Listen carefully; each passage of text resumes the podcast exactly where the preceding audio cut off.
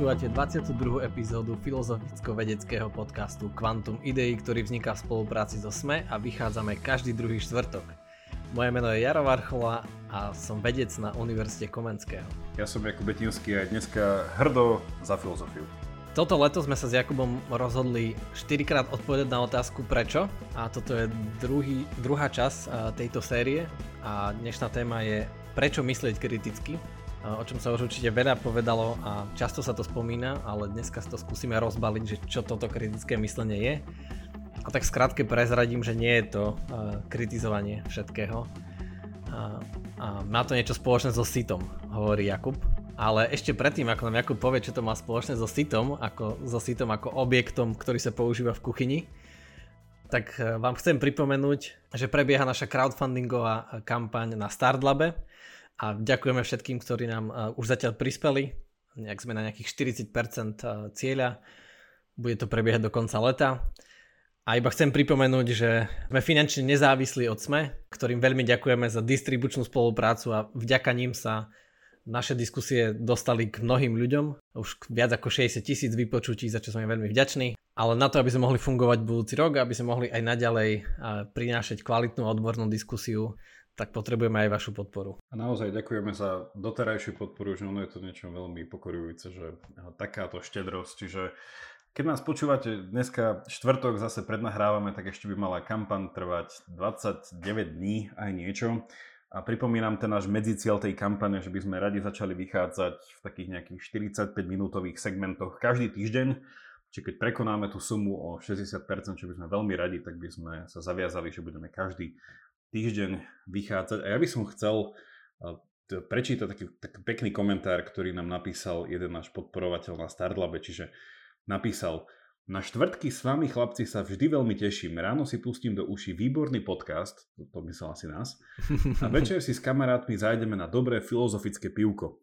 Tak to, mňa to veľmi teší. Trošku, trošku mi je ľúto, že Jaro, že vedecky tam nejako nerozmýšľajú pri tom pivku, ale beriem, beriem, beriem to ako polovičný úspech na, na, na, 50, na, na 50%.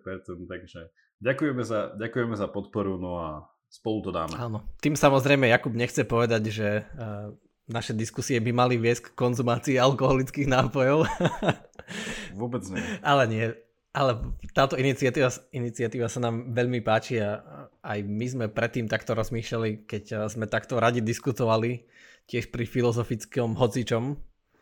Aj keď o mne sa vie, že ja som veľký kofolista, ale niekedy tam bolo aj nejaké to whisky. A to už, to už, ale to už teraz ja zachádzam ďaleko v propagácii alkoholických nápojov.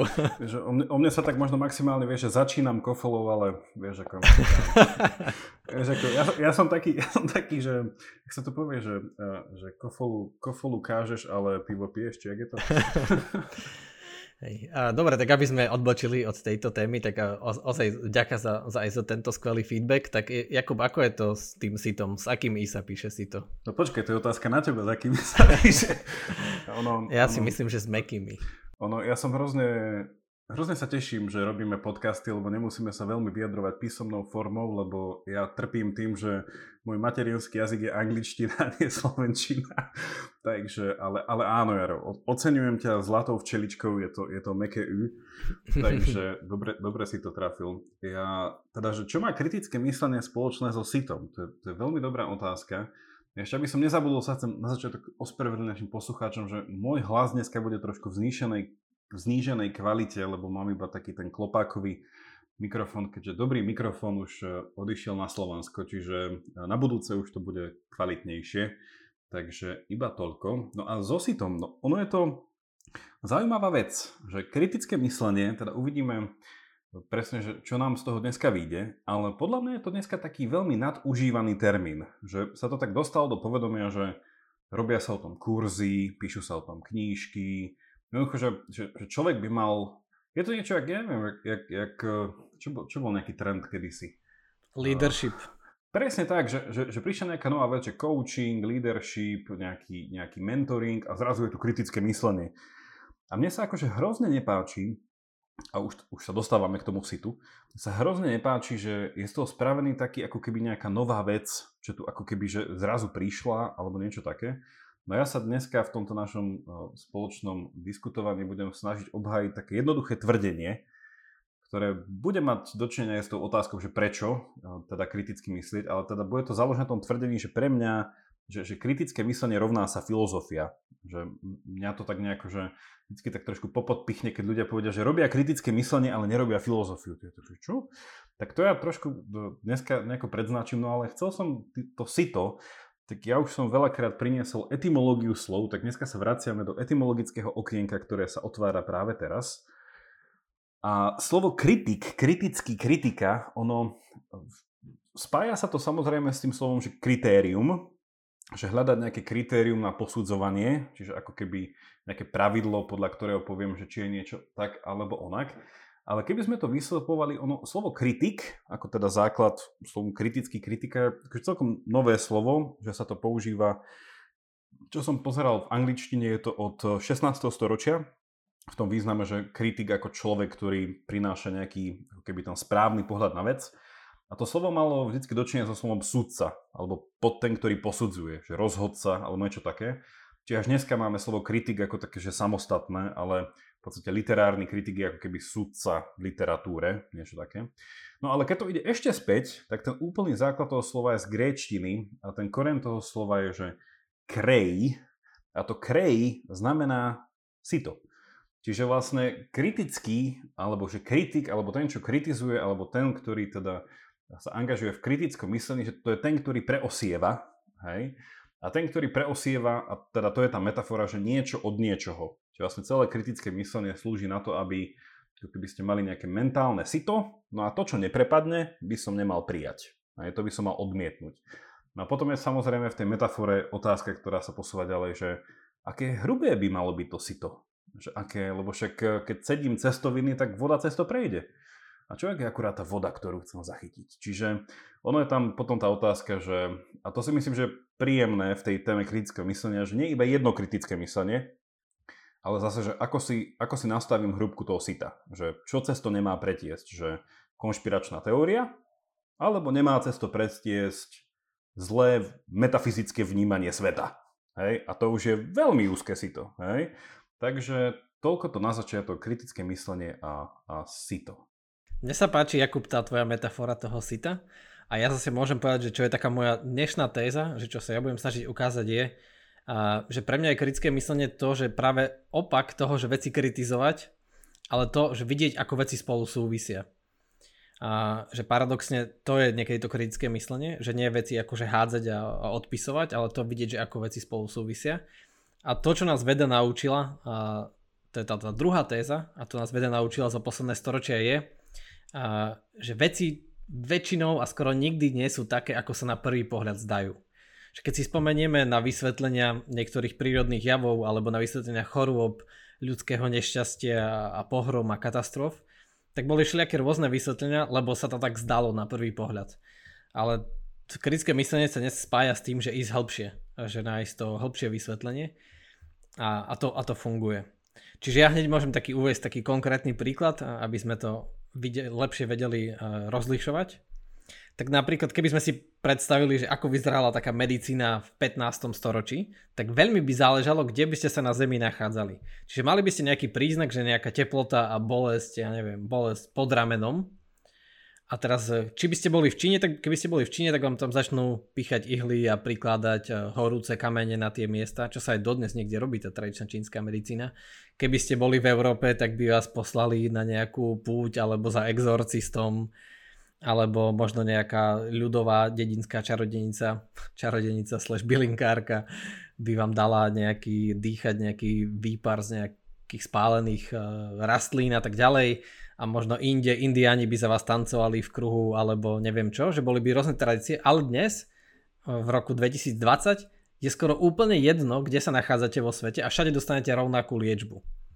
Čiže to je tak, takéto paradoxné, že dnes či by ste boli v Iráne, v Číne, alebo v Nemecku, alebo neviem, na Hondurase, Hondurase, tak stále by ten lekár postupoval rovnakými, veľmi rovnakými metódami na základe tých istých fyzikálnych uh, princípov a, a biologických, že, že to je to, že niekedy sa zdalo, že to je rozličné, ale teraz vidíme, že ako to vlastne a, že čo je za tým, že tá hĺbšia vrstva ukazuje, že to je jedno a to isté vysvetlenie. Čiže to je taký jeden, jeden príklad, že a keď dokážeme ísť hlbšie a myslieť kritickejšie, takže keby to vtedy vedeli, čiže to taký príklad, že, že čo je na tom kritické, no že keby sa vtedy stretli, a tí akože tá bylinkárka a ten šamán a ten exorcista, aby si to povedali, tak by im došlo, že aha, že to, je, že to musí nejak súvisieť, nie? že je iba jeden človek, aj ten váš človek má uh, dve ruky, dve nohy, dve oči, kožu, aj ten môj a aj on má také isté príznaky, aj on, tak prečo to všetci na to postupujeme inak? Že asi to bude mať jednotnú príčinu.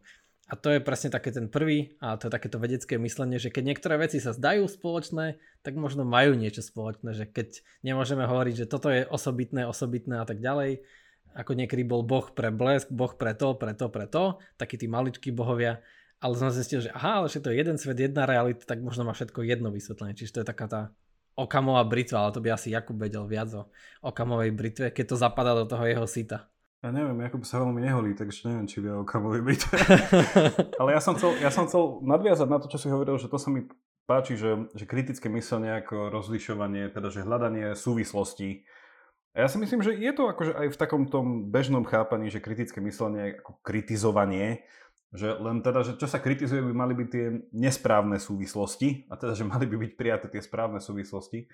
Ja som k tomu raz počul takú peknú metaforu, že vlastne kritické myslenie ako hľadanie takých podzemných vôd, že vlastne, že človek vidí, že ako sú na povrchu, akože voda tak a tak, ale vlastne, že to, na čom záleží, je to, ako sa obmývajú tie...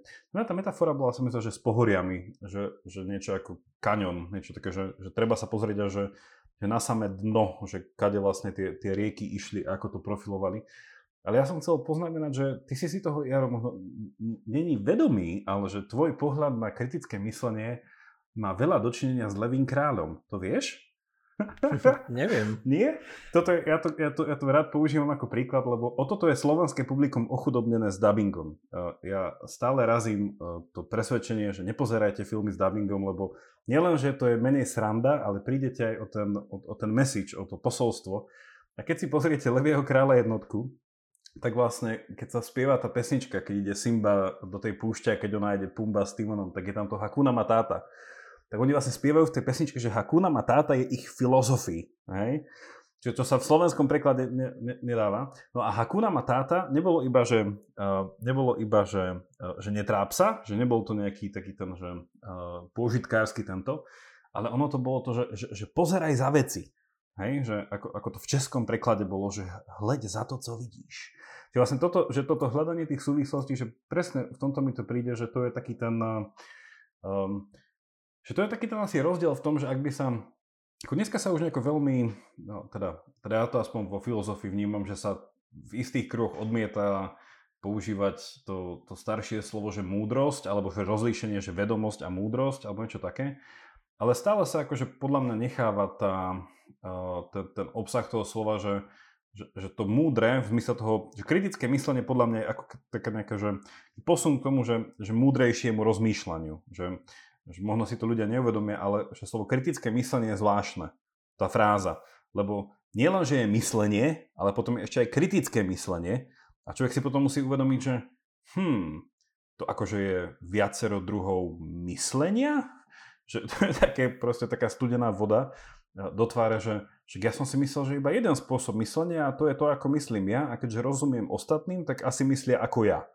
Hej? A potom sa k tomu, že akože je aj nejaké že kritické myslenie. Hej? A tam je asi tá pasca toho, ako ja si hovoril, že sa to môže tak ľahko rozumieť niekedy, že to je taký ten odmietavý postoj voči všetkému, že to je ten kritik, že on so všetkým nesúhlasí. No ale že to nie je ono, že tam je nejaký cieľ, ktorý to, ktorý to sleduje a vlastne, že moja odpoveď, že ak moja taká nejaká malá téza dneska bude, že kritické myslenie je filozofia, a teda aj to vysvetlím, že v akom, v akom rozmere, tak moja odpoveď na otázku, že prečo kriticky mysleť je, že to je akože dosť stará odpoveď, že no lebo inak vás môže niekto iný svojim kritickým myslením veľmi ľahko zmanipulovať k niečomu. Alebo že riskujete, že neuvidíte, ako ty si povedal, tie skutočné súvislosti, že neuvidíte, ako veci sú, že nejakým spôsobom zostanete na povrchu, alebo že príjmete pozlátko, alebo niečo také. A to si myslím, že každý že jasne uvedomuje, hlavne v dnešnej dobe, že žijeme v dobe reklamy. Hej, že minule sa ma niekto pýtal, že však, že však to bola taká pekná anekdota, že volal som s niekým, nepoviem s kým, aby som neprezradila, teda otázka bola, že a, a ten Skype to je zadarmo?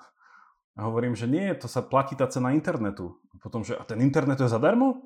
Hovorím, nie, tak tam je veľa reklamy.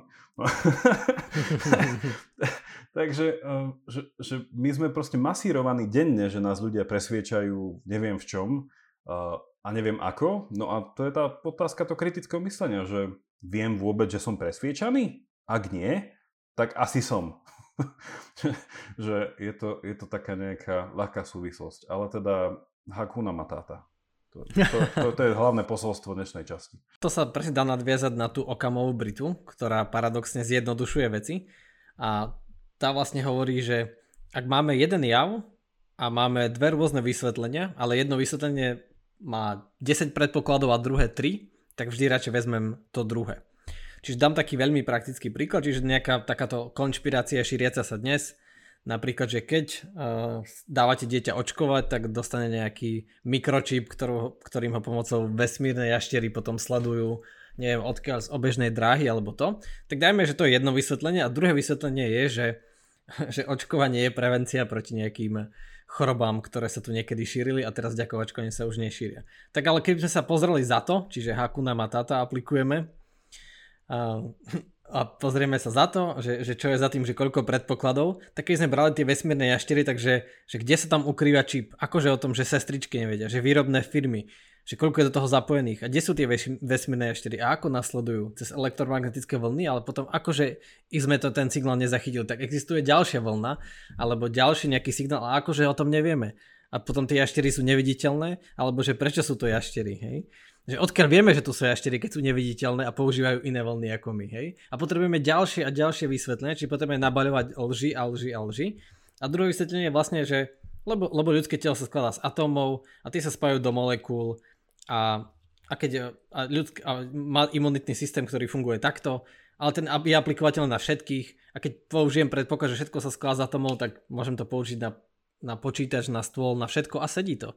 A, a trafili sme na mesiac, a GPS funguje a jednoducho je to jedna teória, ktorá je možná aplikovať na mnoho vecí. A tieto vesmírne, teraz vymyslím kopu vecí, čiže nové vlny, neviditeľné jaštery, musím obhajiť, že odkiaľ to vieme a to budú nejaké absurdnosti, že niekomu sa zjavili, niekoho udnesli a zo skúsenosti viete, že to práve nie sú najzdravšie vyzerajúci ľudia, ktorí možno nikdy nevideli ani levého kráľa. čo je jedna z mnohých chyb. Čiže a, a, to, a všetkým týmito klamstvami a týmito, alebo dajme tomu, že to nie sú klamstva, že to sú iba akože premisy, tak vysvetlím iba jednu vec a to je očkovanie. No a teraz, že keď, a prečo tie, keď jaštery vedia byť neviditeľné a majú pod kontrolou nejaké vlny a fyzikálne sily, ktoré my nemáme, potom prečo nás nevládajú vo všetkom? Prečo nás iba očkujú? Alebo a takéto absurdnosti. A pritom na očkovanie sedí mnoho iných vecí. Hej? K tomu bol taký krásny obrázok, určite to posluchači postrehli na Facebooku, že keď sa teraz riešili 5G siete, a teda, že 5G vlny, a bol, že, a bol ten obrázok pekný, že bola dva obrázky vedľa seba, jedna bola, že plochá zem, a teda, že a tie 5G siete a tie, tie, tie, tie vysielače a že 5G, teda, že tie vlny zasiahnu iba tých, ktorí veria v plochu Zem, lebo v podstate, že Zem je, ale tí, ktorí veria, že Zem je normálne za, akože, zakrivená, tak vlastne, že tam to obíde tú hlavu, že to ide ponad. To je skvelé, to, to, to sa mi veľmi páči, to je skvelé a dokonca a, fakt a, pravdivé.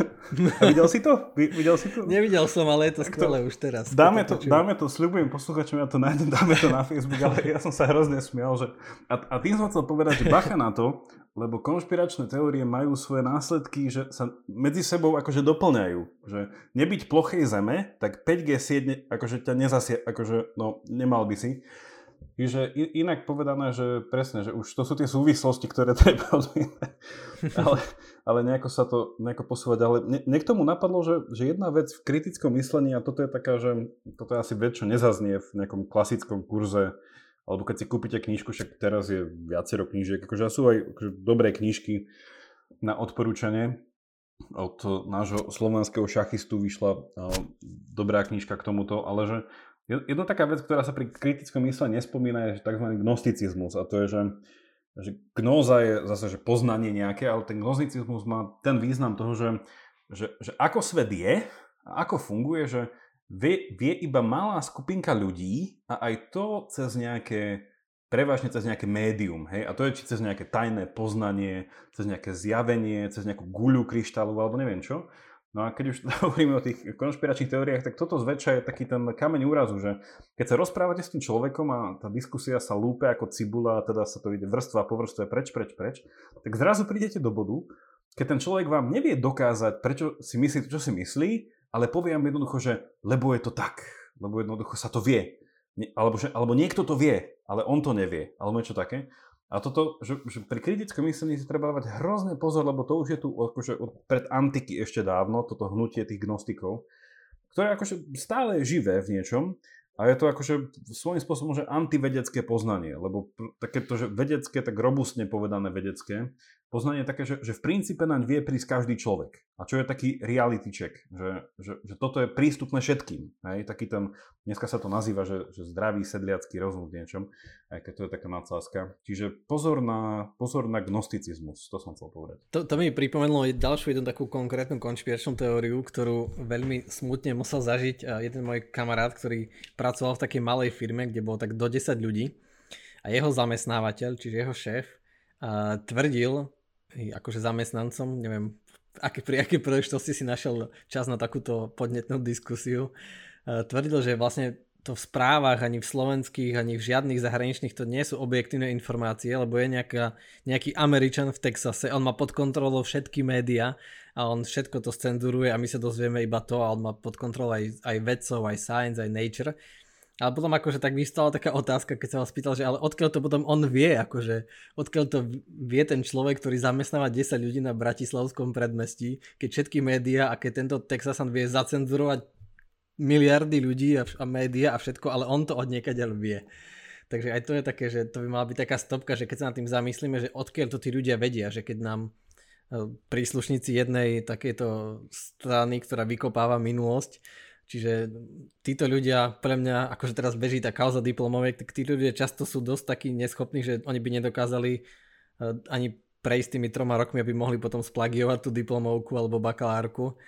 A, ale oni od niekaďal to vedia. Od niekaďal vedia vyťahnuť informácie napriek tomu, že v, v zvyšku života jasne dokazujú, že, že by vlastne nedokázali ani oveľa menšie veci. Napríklad niektorí z nich nevedia napísať tri gramatické vety správne, ale napriek tomu vedia získať informácie, ktoré, že, jak, no, že je to no, paradoxné, paradoxné. Vieme, ako sa snažili napríklad, keď, keď išlo do tuhého, tak napríklad ako kódovali informácie Briti alebo Nemci, že koľko to trvalo to elitnému týmu, ktorého súčasťou bol vtedy Turing, aby rozluštili Enigmu, im to trvalo 2 roky, lebo sa to snažili zakódovať.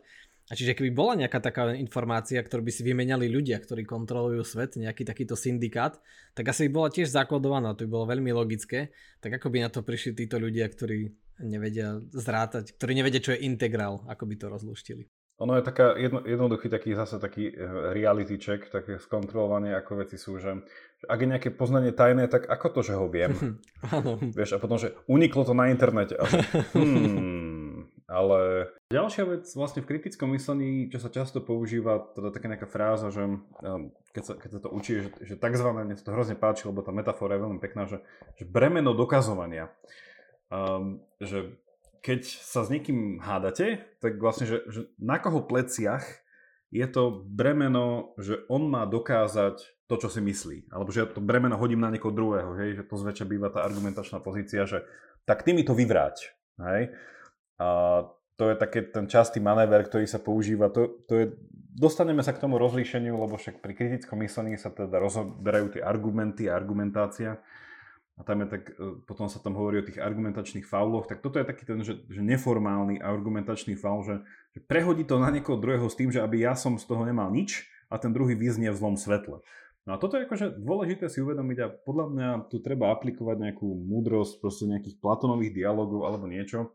A to je taká tá intelektuálna poctivosť, že, že minimálne by mal byť podozrivé, ak niekto sa vás snaží o niečom presvedčiť a jeho presvedčenie stojí na tom, že vy ho neviete uh, nejakým spôsobom mu to vyvrátiť, že vy neviete dostatočne mu vyvrátiť jeho dôkaz. Akože fajn, že dá sa to tak, ale že, že keď ten človek nevie dostatočne to vysvetliť vám, a teda nehráte s ním hru, že sa točíte dokola, že a ja neviem, ja ťa nechápem, že keď naozaj máte záujem, hej, že si predstavte nejaký ten Platonov dialog, kde sa Sokrates s niekým háda, tak on nekončí iba nejakým povrchným, že Sokrates by sa v istej chvíli tváril, že ja by som ťa síce vedel porozumieť, ale poviem, že nechápem ťa a poďme sa točiť v krúhu, hej, do nekonečna.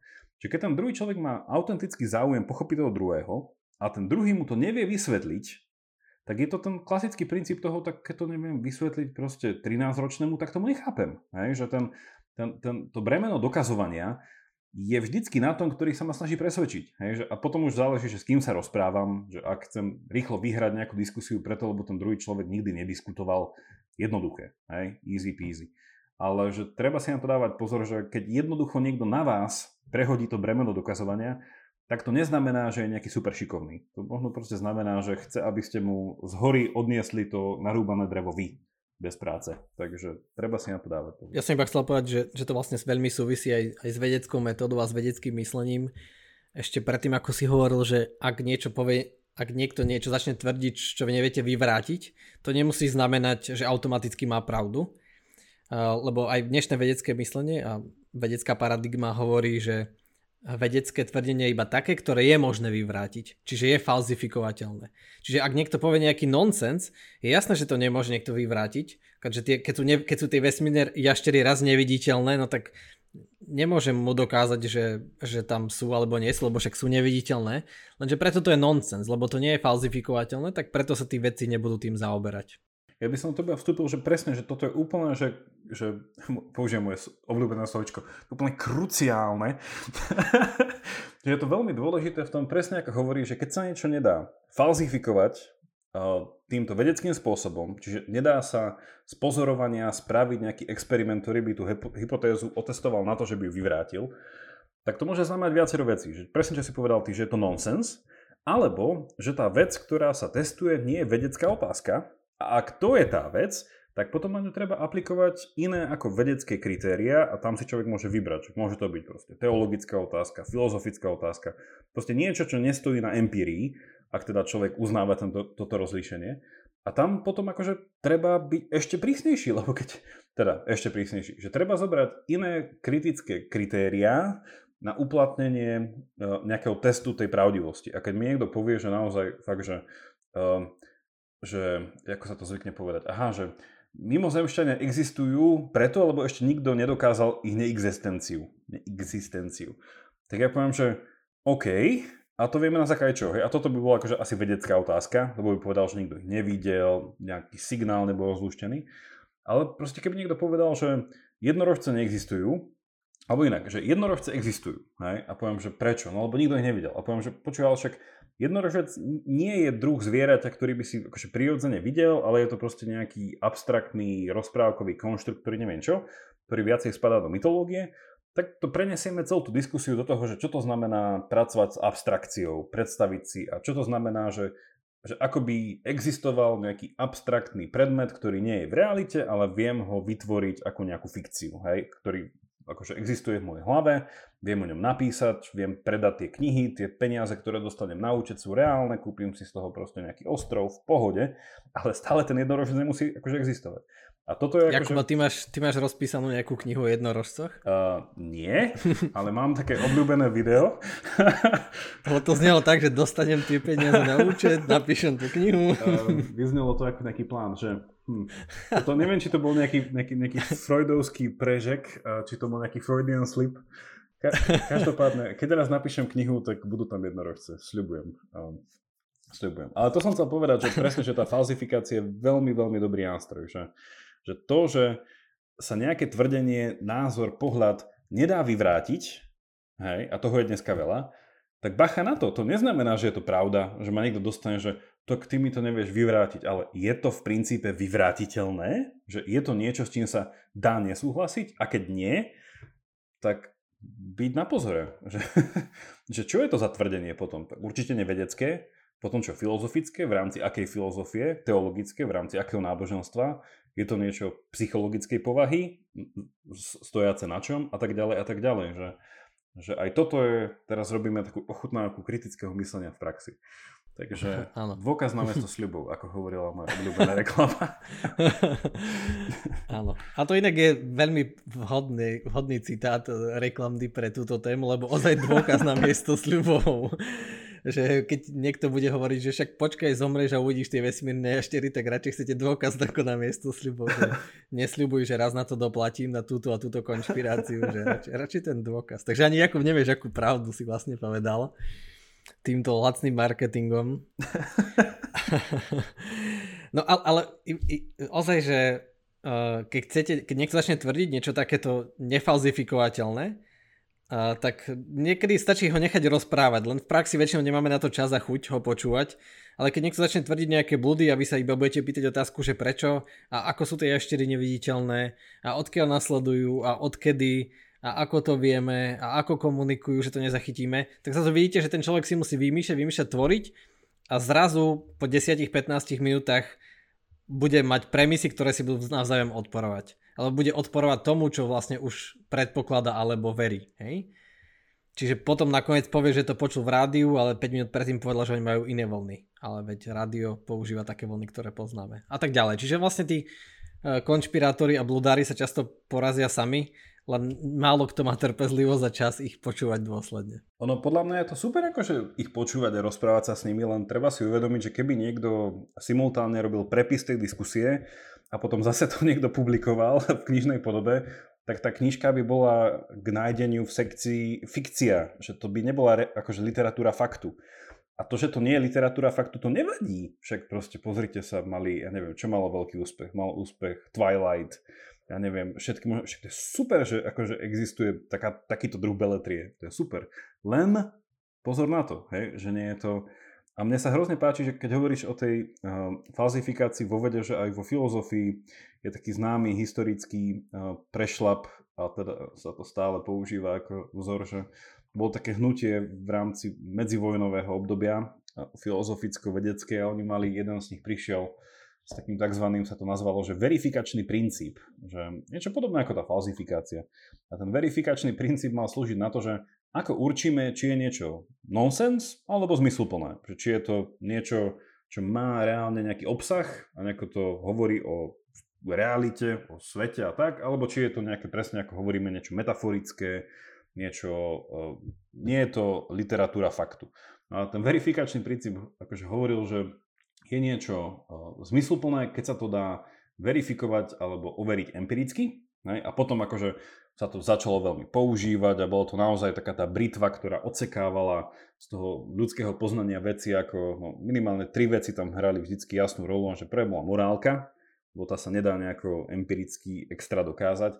Potom bol náboženstvo, no teda, že morálka, metafyzika, náboženstvo a potom bolo umenie alebo sféra proste nejakej umeleckosti, estetiky, že to bolo odkreované preč ako vec, ktorá je subjektívna, emotívna, že stále nejakým spôsobom asi že použiteľná, ale nie je vedecká, hej? že tento verifikačný princíp. A potom prišiel niekto a paradoxné na tom je, alebo paradoxné, no súčasne paradoxné, ale to je chválihodné, že prišiel niekto z, z radu týchto vlastných ľudí, kto povedal, že ale počujte, že však čo keby sme verifikačný princíp použili na verifikačný princíp? Že, že dá sa ten verifikačný princíp overiť empiricky?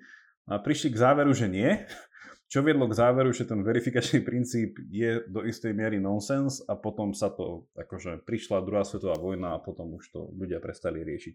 Takže zase, hej, že aj takto sa dá rozmýšľať o veciach, že aplikujte si kritéria na samotné kritéria a uvidíte, či obstoja. Jeden z najväčších eh, intelektuálnych akože skvostov a najväčších akože intelektuálnych diel 20. Eh, storočia je práve E, práca matematika Kurta Gödela, ktorý sa práve o to pokúsil a spýtal sa, že, je matemat- že môže matematika dokázať samú seba. Akože je to strašne hrozne komplikovaný dôkaz na viac ako 100 strán, ktorý použil v rámci toho dôkazu tri substitúcie, čiže trikrát označil, že toto, či urobil tri nejaké zjednodušenia, ty možno sa pamätáte zo stredoškolskej matematiky, tri substitúcie a nakoniec mu vyšlo, že matematika nie, nie je možné dokázať samú seba. Čiže akože týkalo sa to prirodzených čísel, ale samozrejme cez prirodzené čísla vieme zapísať pozície atómov, hypnozatómov a tak ďalej, čiže dá sa to veľmi rýchlo rozšíriť na všetko a vlastne nám to logicky ukazuje to, čo je tak, tak intuitívne tušíme, že asi nemôže verifikačný princíp verifikovať sám seba. A vlastne on povedal, že treba dať nejaké hypotézy zvonku, nejaké axiomy, vždy musia byť mimo toho systému, mimo tej množiny. Akože môžete si o tom prečítať viac, sú o tom nejaké zaujímavé YouTube videá, aj keď aj z mojej skúsenosti je veľmi ťažké to zjednodušiť a keď som išiel do tých hlbších, tak je to akože mimo nejakých profesionálnych matematikov je to ozaj ťažké pochopiť. Ale, ale áno, to je presne to, že, že ako aplikovať kritéria, samotné kritéria. Ale ešte by som chcel také uh, dve zaujímavosti, čiže z vedeckého myslenia spomenúť a ja budem veľmi rád, keď na nich budeš reagovať, keď ťa napadnú nejaké lepšie uh, keď ti napadnú nejaké lepšie mm, nejaké lepšie prirovnania k súčasnosti a z, bežné, z bežného života, bežnej reality. Ale jeden z nich je problém indukcie, lebo vedci na všetko používajú indukciu. To znamená, že keď to platí pre jeden atóm, pre druhý atóm, pre tretí, tak asi to platí pre všetky atómy. Ale tento problém indukcie uh, má svoje limity a my, my často túto indukciu zneužívame a myslíme nekriticky, že vidíme, že napríklad, že jeden politik uh, skopíroval prácu, druhý politik skopíroval prácu, jeden politik kradne, druhý politik kradne a potom urobíme záver, že všetci politici kradnú. Ale čo je milný záver? A jednoznačne je to milný záver, lebo potom by znamenalo, že keby sme to išli ďalej logicky, tak by si že my všetci kradneme.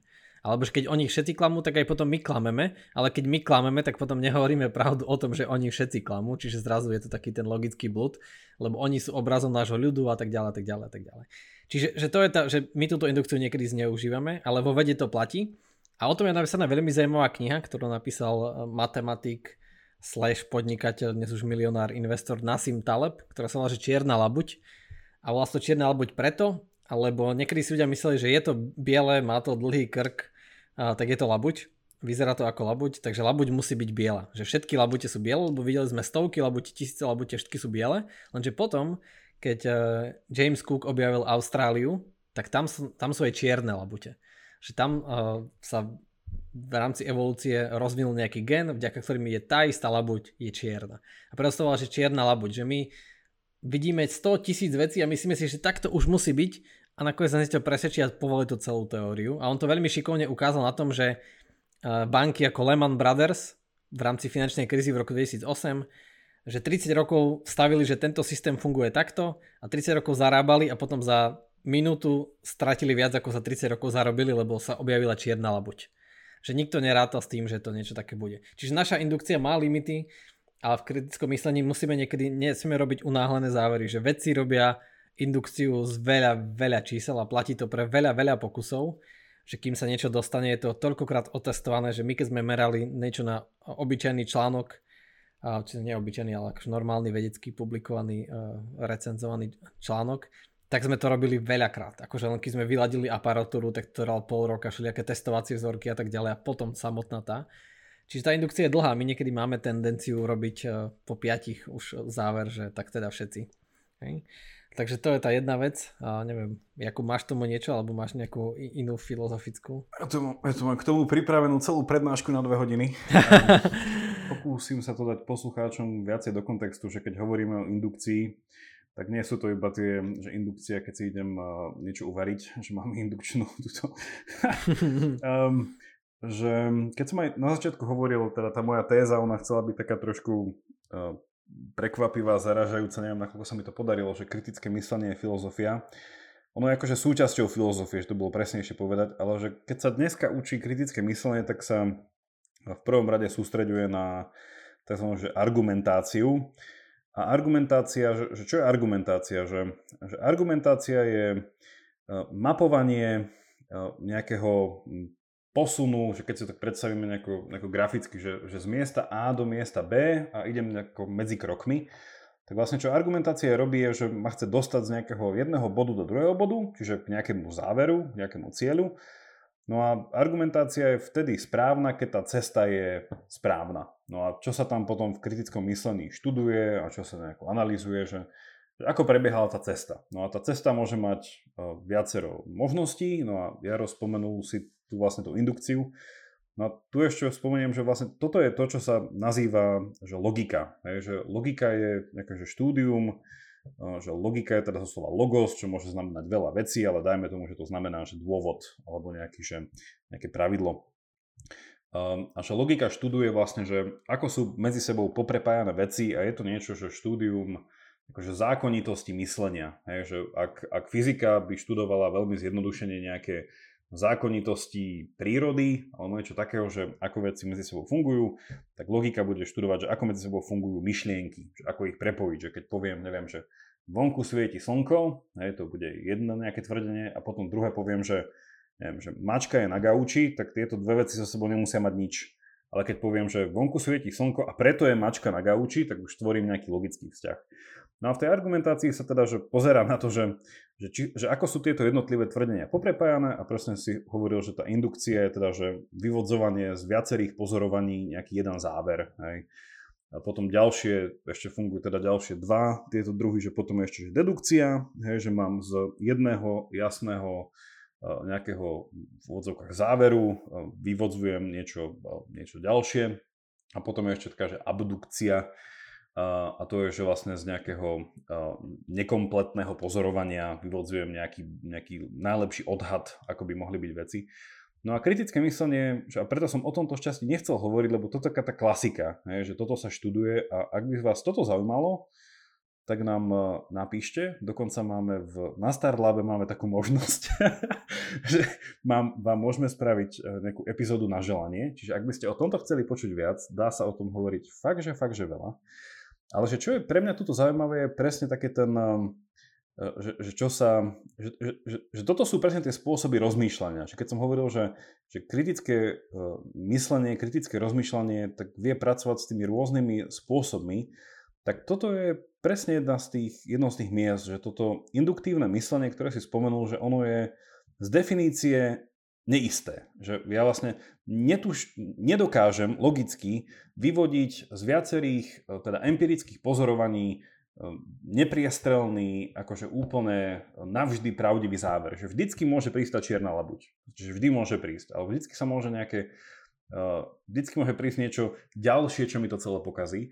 Na druhej strane to deduktívne myslenie bolo také, že keď raz mám pravdivý nejakú premisu, sa tomu hovorí v argumente, tak nie je možné, ak mám teda platný argument, že by mi z toho nevyšiel pravdivý záver. No a potom je vlastne, že v logike na záver chcem povedať, že je také vtipné pravidlo, že, uh, že logika pre správne fungovanie uh, potrebuje že pravdivé premisy. A vlastne, že čo sa v logike, na čo sa zabúda, a teda, že, alebo v kritickom myslení na čo sa zabúda, a preto sa mi páči hovoriť o kritickom myslení ako filozofii, je, že, že čo to že, že nejak to poviem, že ten, že ten cieľ, ktorý by sa mal sledovať, je hľadanie pravdivých nejakých tých premís, nejakých pravdivých východísk, že niečo, na čom tak dekartovsky, že môžeme pravdivo stavať. Že z toho vieme niečo potom pravdivé vyvodiť. Že, že, že toto je ten cieľ, ktorý podľa mňa niekedy v kritickom myslení sa akože ignoruje. Že vlastne je to skôr iba o tom, že vyvrátiť nejakú konšpiračnú teóriu, vyvrátiť nejaký politický argumentačný faul, nejaký ad hominem, neviem čo. Ale že to kritické myslenie je súčasťou niečoho oveľa väčšieho. Že je to vlastne spoznávanie sveta, popisovanie nejakej pravdy o svete. A tým pádom prichádzanie k nejakým fascinujúcim veciam. A tým pádom, a tým pádom, tým pádom, to už nejaký argument, už niečo vyvodzujem, a tým pádom byť schopný akože prežiť v tom svete lepší život. Čiže to kritické myslenie je taká taká súčasť niečoho väčšieho. Hej? Nie je to naozaj iba nachytanie niekoho na nejakej hlúpej argumentačnej chybe a poviem, že ha, ha, ha, to bol strawman, hej, to bol slamený plak. No, tak OK, ale to nie je všetko. A ako, ako, ako presne hovoríš, tak e, je to o vytváraní premis a veda postupuje tak, že áno, niekto povie, že nie, veda je iba induktívna, ale nie, veda tiež používa uh, akože aj deduktívne myslenie v tom, že, že keď sa vytvoria raz premisy, tak potom sa aplikujú, že to platia pre celý vesmír. Čiže napríklad veda začne induktívne a zistí, že mm, pozoruje nejakých pár objektov a zistí, že sa za nejakých podmienok správajú rovnako, tak teraz niekto, kreatívny nejaký genius, ich opíše nejakou rovnicou a povie, že to je taká fyzikálna sila, čiže Okhamová britva, že vysvetlím veľa fenoménov jedným javom a ako to sedí, aplikujeme indukciu, ono to sedí, tak teraz viem, že áno, táto fyzikálna sila platí a platí pre celý vesmír a čiže už zrazu som pri deduktívnom. Že zrazu, keď budem robiť ďalší experiment, tak už predpokladám, že keď fyzikálna sila platí v celom vesmíre, tak, ako, tak náhle platí aj tu. Čiže aj veda to používa, len to, že tie premisy si postupne induktívne dokážem. A to je pre mňa Jakub skvelé povedal, že ale to platí aj pre každodenné naše myslenie a rozhodovanie o, o hocičom. Že čo je dobrý život, čo s našim časom a tak ďalej. My si musíme pomocou indukcie vytvoriť a nejaké závery, ktoré potom musíme aplikovať. Lebo nie je možné v realite a žijúc v čase, ktorý plinie, teda asi, a o tom sa, sme sa rozprávali v nejakej z prvých epizód, uh, tak nie je možné stále na novo robiť stále indukciu vo všetkom. Že musíme použiť aj deduktívne myslenie a brať niečo ako premisu. A ešte som chcel, že aj o tých, o tých e, koreláciách a kauzalitách, že ako Jakub hovorí, že keď vonku svieti slnko a mačka je na gauči, že, že príčina tej mačky, že sedí na gauči je, že svieti slnko, tak e, to nemusí byť kauzalita, čiže nemusí to byť tým spôsobené, ale môže to byť iba korelácia. A to je veľmi časté, akože hlavne v výskumoch, čo sa týka ľudí sociologických, psychologických, že je to veľmi ťažké rozlíšiť. V takých laboratórnych to nie je až také ťažké, dá sa to ľahko overiť, ale pri ľuďoch je to, je to ozaj ťažké. No ale som takú poslednú zaujímavosť, čo som si uvedomil podľa kníh, ktoré som posledné týždne čítal, aj podľa tejto témy je, že som prišiel na to, že prečo sú tak často ľudia hypochondri. Neviem, Jakub, či, ty si, či, si ty, či máš problémy s hypochondriou, že čo si si všetko už diagnostikoval? Nie, ja mám iba mentálnu hypochondriu. Ale tak to majú všetci filozofi, to sa berie ako dané. to ja, to, sám že... sebe, ja sám sebe neverím. a, tak a na to sa viaže tiež, a vlastne dá sa to kriticky rozbaliť, keď aplikujeme kritické myslenie. A to je niečo, čo sa hovorí, že uh, high false uh, positive rates, Čiže ak máme príliš vysoké percento neplatných testov, a to sa dá vysvetliť jednoducho. Čiže ak máme veľmi zriedkavú chorobu, ktorú má, dajme tomu, že budeme dať, používať jednoduché čísla, ktorú má každý tisíci človek. A teraz máme nejaký test, ktorý má 99% úspešnosť. Tak si povieme, že yes, super, 99% úspešnosť. Tak ale to znamená, že keď otestujeme tisíc ľudí, tak my sa pomýlime v desiatich prípadoch lebo máme 99% úspešnosť. Lenže štatisticky iba každý tisíci človek má túto chorobu. Čiže je malá šanca, je akože, ozaj je malá šanca, že sme, diag- že sme toho minuli, toho človeka, ktorý tu reálne chorobu má, že sme ho minuli. Ale už pri tej úspešnosti 99%, čo je veľká, máme 9 ľuďom, ktorým povieme, že vy máte túto chorobu a oni ju nemajú. To logicky sedí, lebo majú iba každý tisíci. Šanca, že sme ho netrafili je ozaj malá, je iba 1% alebo ešte nižšia. Ale, ale zrazu vidíme, že to tak nesedí. No a teraz, že prečo to spomínam, že to neplatí iba na hypochondriu, alebo ešte poviem k tej hypochondrii, aby som sám sebe neskákal do reči, čo ja viem, ako Jakub si vie neveriť, ja viem sám sebe skákať do reči. Práve si to spravil, Jaro, práve si to spravil. Preto má veľa ľudí tendenciu k tej hypochondrii, že si diagnostikujú vážne choroby, pretože vážne choroby, keďže sú vážne, majú veľa príznakov. Ale teraz, že ak, si, ak mám nejaké príznaky, a teraz už sa to zdravej populácie netýka, ale stále takýto príznak má 20% ľudí, ale reálne tú vážnu chorobu má iba 0,5% ľudí. Čiže a vidíme, že ja si diagnostikujem tie príznaky, ktorý má každý piatý človek, ale iba každý 400 človek má túto vážnu chorobu, tak zrazu vidíme, kde je problém. Že je strašne malá šanca, že ja tu mám chorobu, len ja to neviem s takou presnosťou diagnostikovať. Čiže a to teraz, že prenesiem to mimo tej hypochondrie na takú reálnu vec, že aj keď je niekto veľmi múdry a vie odhadnúť napríklad charakter ľudí, lebo, lebo neviem, lebo má psychologickú prax, lebo učil veľa študentov a si fakt verí a povie, že s 95% presnosťou viem určiť, že kto je aký človek, ale dajme tomu, že koľko je, neviem, že niekto je seriózny zločinec, akože fakt, že seriózny, a nie, že akože opisuje na diplomovkách a na výške, to robí veľa ľudí. A, ale že nejaký seriózny, akože masový vrah, tak dajme tomu, že to je každý 50 tisíc človek a ja viem s 95% pravdepodobnosťou určiť charakter človeka, tak zase musím rátať, že logicky, že sa pomýlim, že skoro stále, hej? Lebo že z 50 tisíc je jeden, ale v rámci môjho testovania, ja keď, 9, keď 5% z tých 55 tisíc zle diagnostikujem, takže to je, to je hrozne veľa ľudí, to je 250 či 2000, 2500 dokonca. 2500 je 5% z toho, čiže wow že zrazu vidíme, kde je problém. Že aj keď v niečom sme fakt experti, tak musíme rátať, že čím je to zriedkavejšie, tak asi na to neprídeme. Že keď niekto si myslí, že objavil teóriu všetkého a je fakt aj dobrý matematik alebo dobrý fyzik, tak ako náhle si spomenie na, to, na ten false positives, tak zistí, že aha, asi, asi to nebude pravda. Asi je veľmi malá šanca, že to je pravda. Lebo aj keď viem oceniť svoje schopnosti na 99,9%, tak na teóriu všetkého príde jeden z miliardy. A... Keď vytrváme v tomto podcaste, možno raz na ňu prídeme, ale to nevieme. To, to. ja, som, ja som chcel ešte k záveru, lebo blížime sa, blížime sa k záveru a teda ono, ešte sme ani len nezačali a už musíme skončiť. Toto je neprajená téma, toto kritické myslenie, ale... Ale tak môžeme pokračovať na budúce. Na budúce sa to môže volať, že prečo musíme pokračovať. To bude ešte piate prečo. To má... si to teraz pokazíme našu pred, pred, predmyselnú schému, ale že, že keď tá otázka teda stojí, že prečo kriticky myslieť a už časti sme povedali, že čo to je to kritické myslenie, že ja som sa snažil trochu povedať, čo to má s filozofiou, a teda, že je to takéto preosievanie tých myšlienok hej, a s cieľom toho, aby človek naozaj videl tie skutočnejšie súvislosti, aby sa nenechal, nenechal si zakryť oči nejakým pozlátkom a že ono, neviem, že v niečom tá moja téza, že keď kritické myslenie je filozofické myslenie, tak potom by sa dalo povedať, že každý by mal študovať filozofiu. A to, keď toto niekto povie, alebo teda keď to poviem ja, aby som bol osobný, tak prvá námietka môže byť, že no, ty si elitár ty si elitár, uh, že, že nejakým spôsobom však uh, štúdium filozofie je také, že privilégium to nie je na tomto. No ja som už túto diskusiu akože párkrát mal, že prečo každý človek nevyhnutne nejakým spôsobom, aj keď nie nejako akademický, profesionálne, proste nešprtá sa v tých už v tých úplných uh, nejakých detailoch filozofie, ale že že keď hovoríme o filozofickom myslení ako kritickom myslení, že, že jednu vec, ktorú sme ešte nespomenuli, alebo že ktorá pri argumentácii by mala zaznieť, je, že, že keď sa posudzujú nejaké veci, že keď sa teda tým sitom sa to nejako preosieva, a teda toto už ide dávno, dávno proste k, k asi predsokratikom, tak jedna vec, ktorú si všimne každý, či už je to človek s 40 titulmi, alebo bez titulu, ja zvyknem o tomto často hovoriť, že keď si predstavíme, a teraz nechcem dehonestovať, ale nejakého farmára, ktorý teda sa stará o ten svoj statok a všetko, že, že jeden z tých Jedna z tých vecí, ktorá každého vyruší, a to vyrušenie je logické vyrušenie, bez toho, aby človek logiku študoval,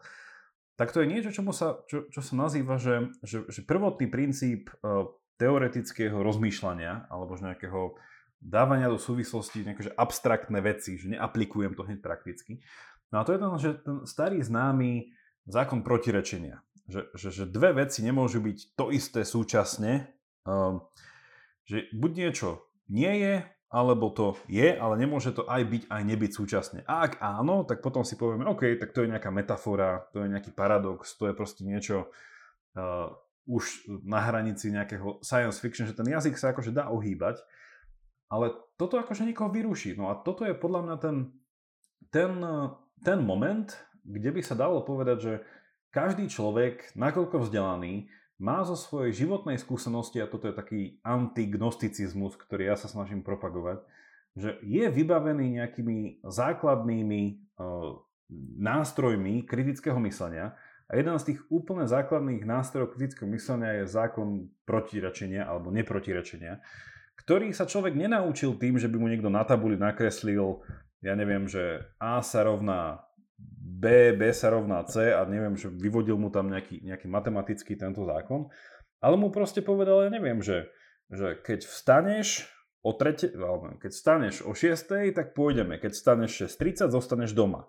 A keď vstane, vstal 6.30 a ešte by šli, tak však mali sme, že človeka to nejako učí, že keď sa niečo, a na to sa dá akože naviazať niečo také ako že, že pravdivosť, pravdovravnosť, nejaká chybovosť, klamlivosť a tieto veci sa od toho dajú akože potom ďalej odvodiť.